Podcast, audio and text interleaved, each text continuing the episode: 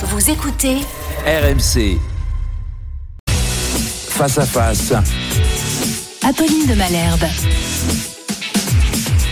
Les 8h33 sur RMC et BFM TV. Bonjour, bonjour François Villeroy de Gallo. Bonjour, Vous êtes le gouverneur de la Banque de France. C'est vous, c'est vous au fond qui tenez ce fameux robinet, taux d'intérêt, inflation, et vous allez pouvoir nous dire euh, ce matin comment va la France et surtout comment est-ce qu'elle va aller. Est-ce que l'inflation va se poursuivre? Est-ce que la croissance va se maintenir? Au fond, euh, quand on lit les notes de la Banque de France que vous venez de publier, il y a un mot qui ressort, c'est celui d'incertitude. Une grande incertitude qui plane sur l'année prochaine. Est-ce qu'on va tenir? Alors il y a cette grande incertitude depuis le choc de l'invasion russe en Ukraine en février dernier. Et on savait que ce choc, c'était une mauvaise nouvelle, évidemment pour l'Ukraine et pour l'Europe, mais aussi pour l'économie française. Ça voulait dire plus d'incertitude, ça voulait dire moins de croissance et ça voulait dire plus d'inflation. Pourquoi? Parce que une des conséquences économiques, c'est que ça a augmenté beaucoup la facture énergétique que nous payons aux fournisseurs de pétrole, de gaz qui sont en dehors de la France. Donc c'est une taxe extérieure, si vous voulez, d'à peu près 50 milliards d'euros ou 2% du PIB qui a ses effets négatifs. Vous utilisez Une ce fois- mot taxe extérieure, on va y revenir dans un instant Oui. parce que j'aimerais bien comprendre taxe vis-à-vis de qui. Mais, d'abord les conséquences, taxe- les conséquences pour nous, c'est-à-dire pour nous que tous l'ensemble de l'économie française doit payer à l'extérieur parce que ces fournisseurs de pétrole et de gaz, malheureusement, nous n'en avons pas en France et en Europe. Donc ils sont, ils étaient en Russie, ils sont chez, chez les autres fournisseurs. Maintenant, face à ce choc, l'économie française a plutôt mieux résisté qu'on pouvait le craindre jusqu'à présent.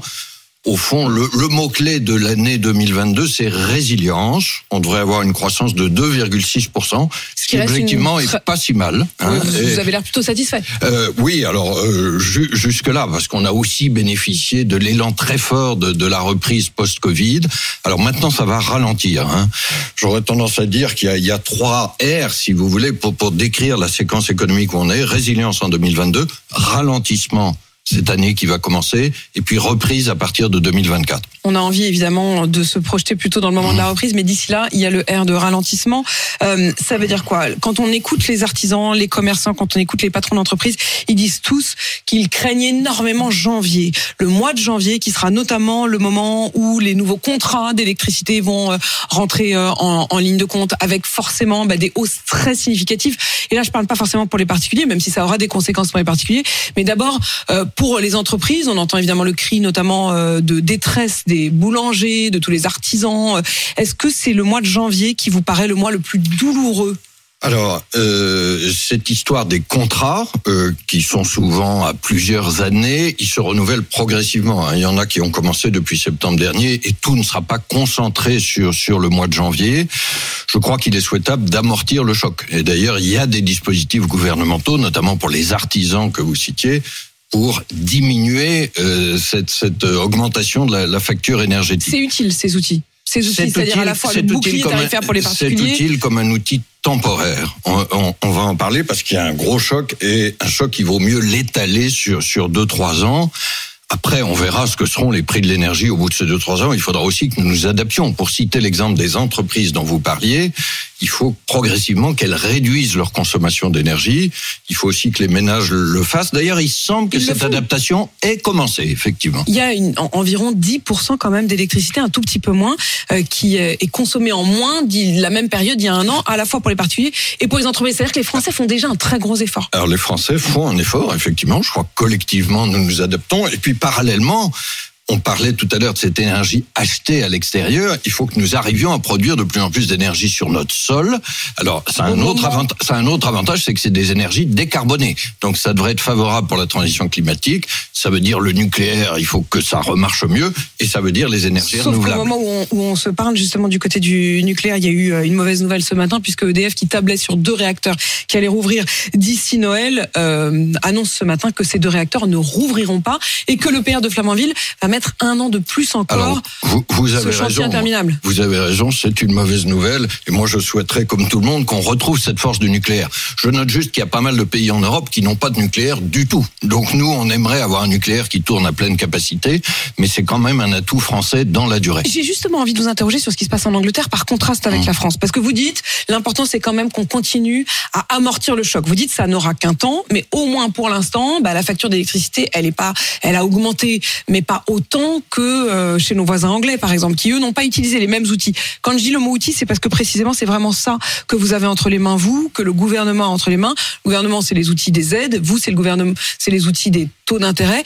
Quand vous regardez ce qui se passe en Angleterre, on a frôlé ça, on a frôlé cette catastrophe-là. Oui, alors d'abord une précision, cet amortissement temporaire du choc, hein, je souligne le temporaire, c'est dans les mains du gouvernement. Ça n'est pas la Banque de France ou la Banque Centrale Européenne. On va parler des taux d'intérêt tout à l'heure.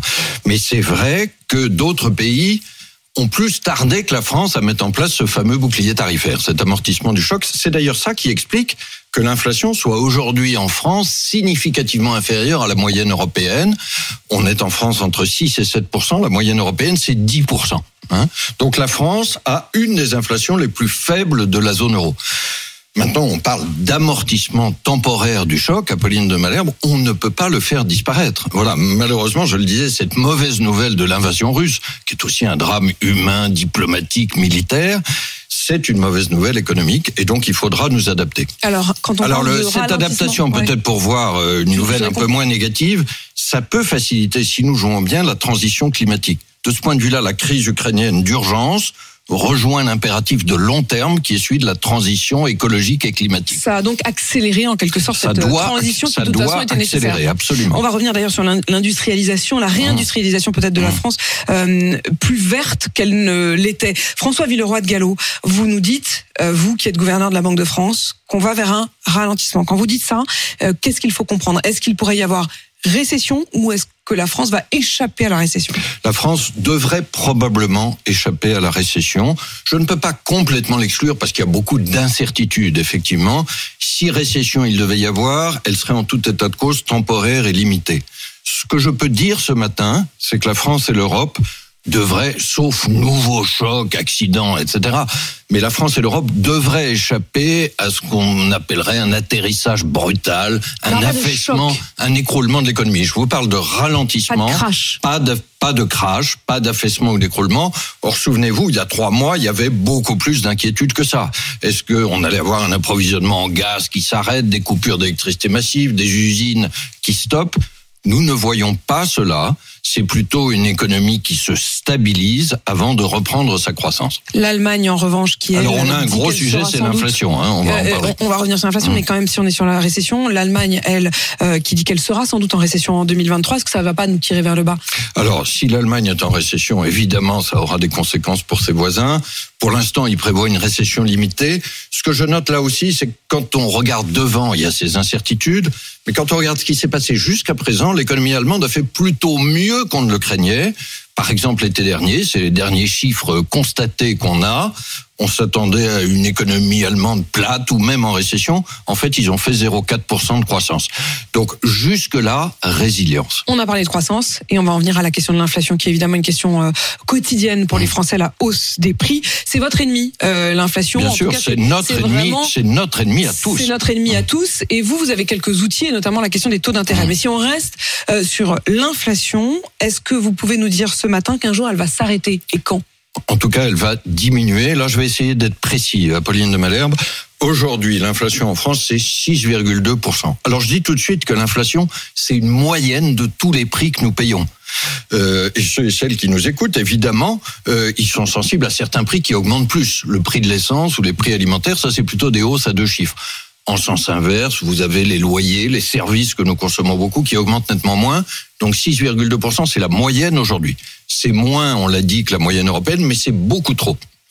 Alors, qu'est-ce qui va se passer? Et de notre part, ça vaut prévision, ça vaut presque engagement, parce que vous le disiez, à travers ce qu'on appelle la politique monétaire, les taux d'intérêt, nous pouvons piloter l'évolution de l'inflation dans les deux, trois années qui viennent. Il faut un peu de temps, hein, simplement, pour que cette arme des taux d'intérêt soit efficace. Nous prévoyons qu'à partir de ces 6,2%, on devrait connaître le sommet de l'inflation probablement au premier trimestre de, de l'an prochain, d'ici quelques mois, autour de 7%. Et ensuite, l'inflation devrait diminuer régulièrement pour vous donner un certain nombre de points de passage. Alors c'est une prévision, mais je crois que ça donne bien cette descente en pente, en pente douce à laquelle nous nous attendons. On serait autour de 5,5% d'inflation au milieu de l'année prochaine, en juin. On serait autour de 4 ou, ou un peu moins à la fin 2023. Et surtout, on reviendrait vers 2% à la fin 2024. Pourquoi je souligne ces 2% Parce que c'est notre objectif, à nous, euh, Banque Centrale Européenne, Banque de France, parce que d'une certaine façon, 2% d'inflation, c'est la bonne température de l'économie. C'est un peu l'équivalent des 37 degrés de la température du corps. Donc aujourd'hui, il y a une fièvre, il y a une maladie dans l'économie, il faut la soigner. Il faut la soigner. Vous dites que vous allez la soigner parce Mmh. qu'en effet, vous avez le médicament en Mmh. quelque sorte. Et donc, euh, c'est très important d'entendre ce que vous dites, puisque vous dites, c'est pas seulement une prévision, c'est un engagement. Nous ferons en sorte, nous, nous montrons ou nous descendrons les taux d'intérêt pour atteindre ce fameux euh, 2%. François Ça, Villeroy, ça, je veux le, le redire très clairement ce matin. Nous ferons ce qu'il faut pour ramener l'inflation vers 2% d'ici fin 2024, fin 2025 s'il y avait un accident sur l'énergie, mais fin 2024 aujourd'hui dans nos Mais je voudrais prévisions. que les Français comprennent bien. Quand vous dites les l'inflation, les prix vont donc continuer à augmenter autour de 7% en janvier, dites-vous, et ensuite l'inflation va baisser. Ça ne veut pas dire que les prix vont baisser. Ça veut dire qu'ils vont cesser d'augmenter à cette vitesse. Mais on ne peut pas imaginer que les prix rebaissent, qu'on retrouve des Alors, prix d'il y a un an. C'est là qu'on revient, si vous voulez bien, sur ce que je disais sur le fait que l'inflation, c'est une moyenne. Il y a certains prix qui peuvent baisser. Je prends l'exemple du prix du pétrole. Il était au plus haut en mars dernier, juste après l'invasion russe en Ukraine. Depuis, il a eu plutôt tendance à baisser. De temps en temps, on l'a vu sur le prix à la pompe. Mais nous, nous raisonnons sur cette inflation moyenne avec des prix qui montent et qui baissent, et ça correspond aux chiffres que je vous disais. Alors l'un de vos outils, ce sont les taux d'intérêt, c'est-à-dire euh, le coût de l'argent, le coût de l'emprunt. Absolument. Euh, Est-ce qu'il est encore intéressant d'emprunter aujourd'hui? Est-ce que ceux Alors- qui nous écoutent, qui avaient peut-être des projets euh, euh, immobiliers pour certains, est-ce qu'ils doivent encore le faire ou est-ce que vous leur dites on freine Euh, j'ai pas de conseils à dire à chacun sur ces projets. Pour ceux qui ont des projets immobiliers à réaliser, ils peuvent tout à fait le faire et ils peuvent continuer à emprunter. Alors peut-être un mot sur effectivement les, les coûts du crédit immobilier, parce que c'est ça le premier usage des taux d'intérêt pour la plupart des Français. On parlera peut-être de l'épargne aussi Mmh. et, et- et du livret A, mais euh, les taux d'intérêt, c'est d'abord les coûts du crédit immobilier. Ils étaient exceptionnellement bas. Pourquoi? Parce qu'on sort d'une période, on l'a peut-être un peu oublié, mais il y a encore deux ans, l'inflation était beaucoup trop faible. Alors dans ce cas-là, nous, Banque Centrale, nous utilisons l'arme des taux d'intérêt dans l'autre sens, c'est-à-dire pour faire monter un peu la température. Vous savez, quand on a, je reprends l'image du corps, quand on a euh, 36 degrés ou 36 C'est pas bon degrés non 5, plus. c'est pas un signe de bonne santé. Et là, il y avait des taux exceptionnellement bas. En moyenne, les taux de- du crédit immobilier hors assurance, c'était 1,1, 1,2%. On n'avait jamais vu ça. Aujourd'hui, on est remonté autour de 1,8. Donc c'est plus cher qu'avant, mais il faut se rappeler qu'on a connu des tas d'années. Si je regarde la moyenne des 20 dernières années, le taux moyen du crédit immobilier, c'était supérieur à 3%. Donc vous voyez, Mais vous avez on dit reste que inférieur vous à la pas moyenne. De crash et que vous alliez faire en sorte, vous, euh, mais les aides aussi du gouvernement, de lisser en quelque sorte les, les difficultés. Est-ce que là, vous ne redoutez pas une baisse nette de l'immobilier qui entraîne à nouveau une sorte de crash? Alors, euh, d'abord, je reviens sur lisser les difficultés. J'insiste toujours sur le fait que c'est temporaire. On ne peut pas vivre éternellement avec des subventions. Ce choc énergétique dont j'ai parlé, on peut l'amortir.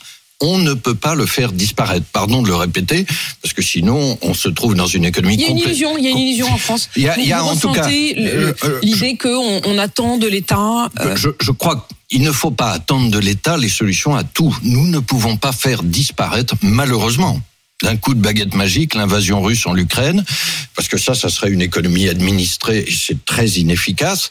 Euh, et, et puis par ailleurs, alors ça coûte extrêmement cher. Ça veut dire, on se plaint d'avoir trop de dettes publiques, mais on en aurait de plus en plus.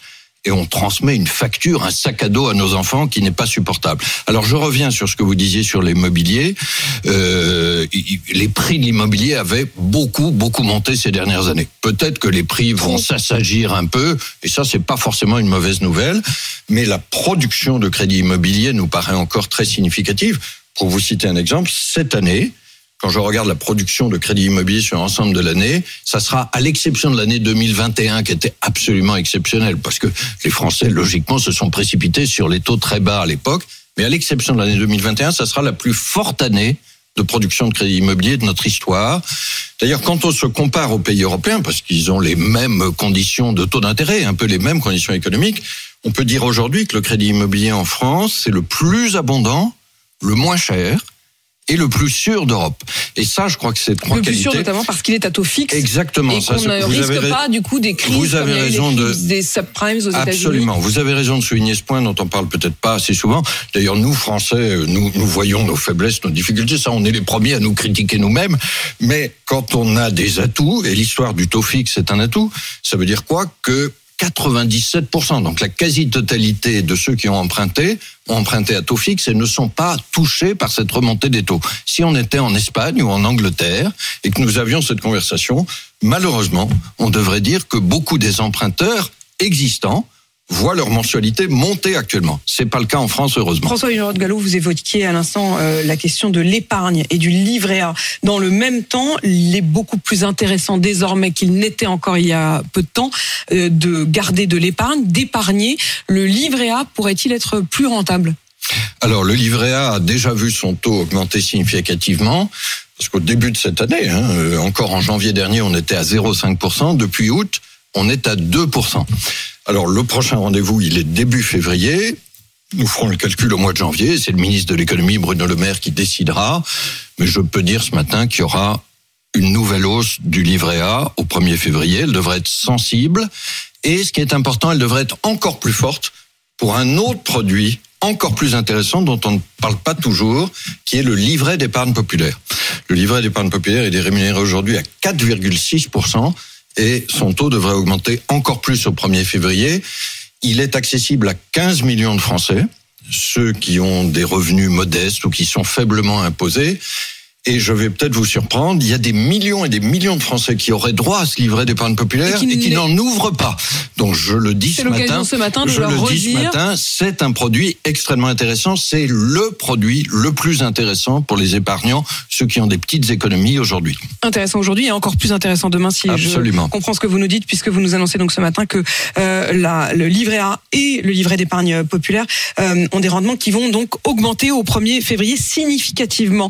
Les salaires Surtout pour le livret d'épargne populaire. les salaires, François Mmh. Villeroy de Gallo, euh, certains euh, politiques, notamment euh, à la France Insoumise, dire- disent mais pourquoi est-ce qu'on ne réindexe pas les salaires sur l'inflation? Pour ne pas perdre de pouvoir d'achat C'est évidemment la différence entre l'inflation et les salaires qui crée cette disparité et cette perte de pouvoir d'achat. Et pourquoi pas? Alors, euh, il y a en France un salaire qui est indexé sur l'inflation, c'est le SMIC. Pour ceux qui gagnent le moins, et ça, je crois que c'est un élément de justice sociale qui est bienvenu. Ça n'existe pas forcément dans d'autres pays. Au passage, le SMIC a augmenté plusieurs fois euh, ces derniers mois. Il va encore augmenter de 1,8% euh, au 1er janvier. Alors pourquoi est-ce qu'il ne faut pas une indexation généralisée? Parce que alors ça, ça déclenche une autre maladie de l'économie, ce qu'on appelle la spirale prix-salaire. C'est-à-dire, les prix montent, on fait monter les salaires. Du coup, les coûts de revient des entreprises augmentent, les prix montent encore, les salaires. Et ça, on ne s'en sort pas. C'est une spirale inflationniste euh, qui, qui fait que la maladie FMI de l'inflation dure. aujourd'hui. Le FMI dit la situation aujourd'hui n'est pas la même que dans les années 80, moment où en effet on Mmh. a mis fin notamment en France à cette indexation. Le FMI dit on n'est pas sûr que ça entraîne une telle. Ah, une- je, je n'ai pas lu que le FMI Ah, alors, recommande. j'imagine que vous lisez plus attentivement le non, FMI non, que moi, non, mais- c'est une Non, littérature. il ne recommande pas, mais il Non. ne craint pas cette, cette, cette, cette Ah. spirale, comme vous dites. Oui, alors ça c'est deux choses différentes. Euh, c'est qu'il constate aujourd'hui qu'il n'y a pas cette spirale, c'est-à-dire qu'en dehors du SMIC, euh, il y a des salaires aujourd'hui qui augmentent significativement et plus qu'avant, si et c'est juste. Mais si on les indexait, on, on déclenche cette spirale. Alors après, il y a la question du pouvoir d'achat que vous évoquez. Le pouvoir d'achat, c'est les salaires, mais c'est aussi ce fameux bouclier tarifaire ménage, ces, ces, ces mesures d'aide publique pour, pour amortir le choc qui contribuent à ce que le pouvoir d'achat, il va reculer un petit peu cette année et, et en 2023 mais il va reculer nettement moins que les gains qu'on avait enregistrés dans la période précédente. Alors, je, je, je sais que c'est difficile de regarder difficile des chiffres parce moyennes parce que, chacun regarde- voit sa situation individuelle. Mais le pouvoir d'achat en moyenne, il avait augmenté par exemple de 2% en Il 2021. avait augmenté Il avait- avant de baisser. Et, et la baisse de 2022 et 2023 dans nos prévisions sera nettement inférieure à la hausse de 2021. Donc, Ça veut Euh, dire que si on regarde, si on dézoome, on a quand même globalement plutôt gagné en réalité en pouvoir d'achat sur les dernières années. Absolument, et le pouvoir d'achat euh, reste supérieur à la période pré-Covid, et sa croissance devrait reprendre. Vous vous souvenez, le troisième R reprise en 2024, sa croissance devrait reprendre à ce moment-là. Alors bien sûr, hein, je, je tiens à le dire, le pouvoir d'achat c'est une moyenne, ce que je viens de dire. Ça couvre des situations individuelles qui peuvent être assez différentes, et peut-être certains de ceux et celles qui nous regardent ne s'y retrouvent pas. Mais il y en a en sens inverse qui ont eu plus. Voilà, la moyenne dit quelque chose. Un dernier mot, François Villeroy de Gallo. Vous parliez de l'emprunt, des taux d'intérêt. Il y a les particuliers, il y a les Français, il y a les entreprises, et puis il y a l'État. L'État qui a en effet beaucoup emprunté qui a préféré emprunter souvent qu'augmenter euh, les impôts, mais ça veut dire aussi que la dette française, elle a considérablement augmenté. Est-ce que ça, c'est pas un très gros risque qui plane sur les années qui viennent? Si, je, je, je crois que cette solution-là ne peut pas durer et, et elle est le réflexe, il faut que nous soyons honnêtes, euh, collectivement, elle est le réflexe de nos contradictions. C'est-à-dire que nous, nous, Français, euh, nous aimons bien les solutions publiques, nous attendons presque toujours la solution de l'État. Ça, ça veut dire des dépenses supplémentaires. Regardez ce qu'on disait sur ces aides publiques pour amortir le choc. Donc nous aimons les dépenses, mais nous n'aimons pas l'impôt. Bon. C'est assez compréhensible. Mais quand on veut faire plus de dépenses sans augmenter les impôts, ou même quand on veut parfois baisser les impôts, bah, la différence entre les deux, c'est le déficit et la dette. Donc je crois qu'il faut qu'on arrive à changer ça. Vous savez, Louis XIV passe pour avoir dit l'État c'est moi. Je sais pas s'il l'a dit, mais d'une certaine façon, l'État c'est nous tous. Hein. C'est cette contradiction. Une des solutions, me semble-t-il, à la contradiction, c'est d'essayer de regarder à l'intérieur de ces fameuses dépenses de l'État, celles dont on a absolument besoin, qui préparent l'avenir, la transition climatique, l'éducation des jeunes, l'apprentissage, la recherche. Ça, évidemment, il faut mettre de l'argent. Et, puis, il y a des de dépenses, rigueur. il y a des dépenses de fonctionnement courant sur lesquelles on peut gagner en efficacité. Ayons ce débat-là aussi, collectivement. Euh, ça, je crois que c'est un ingrédient de la confiance. Et moi, je crois dans les atouts de la France. Vous- Mais ayons un peu plus Alors, va, confiance garder- en on va nous-mêmes. essayer de garder le, le troisième R de la reprise. François Villeroy de Gallo, merci euh, d'être venu euh, préciser tout cela ce matin. Vous qui êtes gouverneur de la Banque de France et vous nous le redites ce matin, la France devrait échapper à la récession. Il est 8h54 sur RMC BFM TV.